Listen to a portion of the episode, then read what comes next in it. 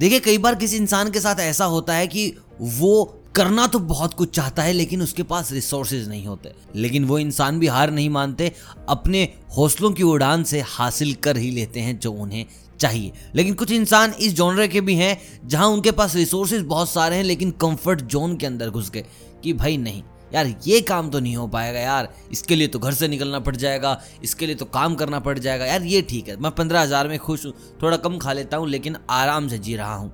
आज की कहानी ऐसे ही लोगों के लिए, आज की कहानी कंफर्ट जोन के मारे हुए लोगों के लिए कि एक बार अगर कंफर्ट जोन से बाहर निकले तो ज़िंदगी भर के लिए कंफर्ट रहेगा। एक बार एक साधु अपने शिष्य को लेकर बाहर घूमने के लिए निकले। उसको ज़िंदगी के पाठ सिखाने के लिए निकले, क्योंकि कुछ सालों के बाद उनको मर जाना था और उनकी जगह उनका वो प्रिय शिष्य लेता।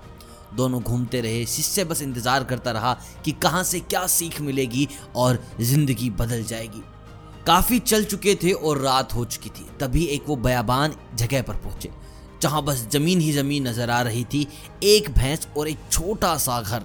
उन्होंने देखा यार यहाँ पर भैंस है तो इस घर में आदमी भी ज़रूर मिलेंगे। उन्होंने दरवाज़ा खटखटाया तो अंदर से एक आदमी निकला। बड़े फटे पुराने कपड़ों में उसके दो बच्चे, एक बीवी, और पूछा कि ये कौन सी जगह है, क्या है?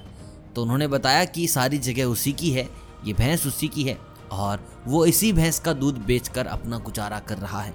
दो बच्चे हैं, बीवी है, कुछ दूध बेच देते हैं, जो बच जाता है उसे पी लेते हैं, बस इसी तरीके से कई सालों से अपनी ज़िंदगी को काट रहे हैं। तो उन्होंने पूछा कि सारी ज़मीन तुम्हारी है तो इसका तुम फ़ायदा उठा सकते हो। उसने कहा, नहीं, बहस ठीक है, दूध आ जाता है, काफ़ी है। ये बात सुनकर गुरुजी बोले, चलो ठीक है, लेकिन क्या हमें एक दिन के लिए यहाँ ठहरने की जगह मिल सकती है?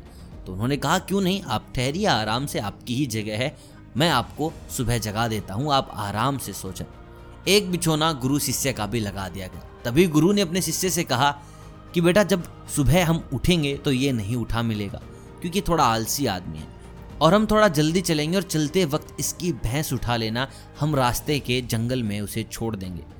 शिष्य थोड़ा हैरान हुआ कि गुरुजी ऐसा क्यों कर रहे हैं? इन लोगों के पास जीने के लिए बस एक ये भैंस है, इसका दूध, और ये इसे ही यहाँ से ले जा रहे हैं। लेकिन अपने गुरु की बात भी वो कैसे टाल सकता था?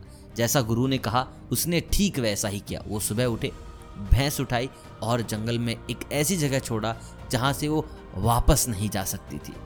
और वो दोनों चल पड़े। ये बात शिष्य के दिमाग में थी और काफ़ी साल हो गए थे। अब वो शिष्य बड़ा होकर गुरु बना। उसके गुरुजी नहीं रहे, तब उसने सोचा कि मुझे एक बार उस जगह वापस जाना चाहिए। पता नहीं वो लोग किस हालात में होंगे। मुझे उनकी मदद करनी चाहिए। कुछ पैसे देकर उनको ज़रूर आऊँगा, क्योंकि मैंने उनकी भैंस चुराई थी। इसी बात के साथ उसने कुछ पैसे उठाए और चल पड़ा उन लोगों की मदद के लिए। और जैसे ही वहाँ पहुँचा तो नज़ारा कुछ और ही था। बड़े बड़े खेत, खलियान पेड़ पौधे बड़ा मकान, ट्रैक्टर, ये सब देख के वो हैरान रह गए और सोचा शायद उन लोगों ने ये जगह बेच दी है और वहाँ से वापस चलने लगा। तभी वहाँ से एक इंसान दौड़ते हुए आया महाराज महाराज! वो पीछे घूमा। तो वो पहचान नहीं पाया कि आखिर ये इंसान कौन है। उसने कहा कि, आपने पहचाना मुझे। उसने कहा, नहीं, मैं वही इंसान हूँ जो आपको कुछ साल पहले मिला था और जिस दिन आप गए, आप यकीन नहीं करोगे, मेरी भैंस भी उसी दिन चली गई थी और उस दिन के बाद मेरी ज़िंदगी बदल गई।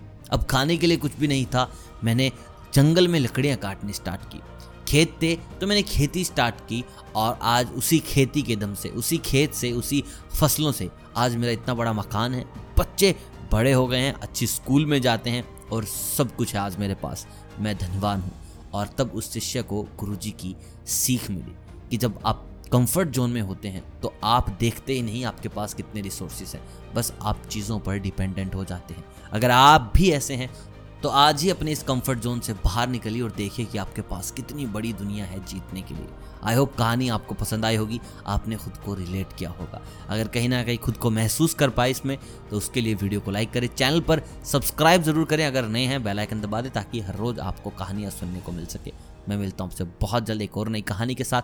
तब तक आप सभी को अलविदा।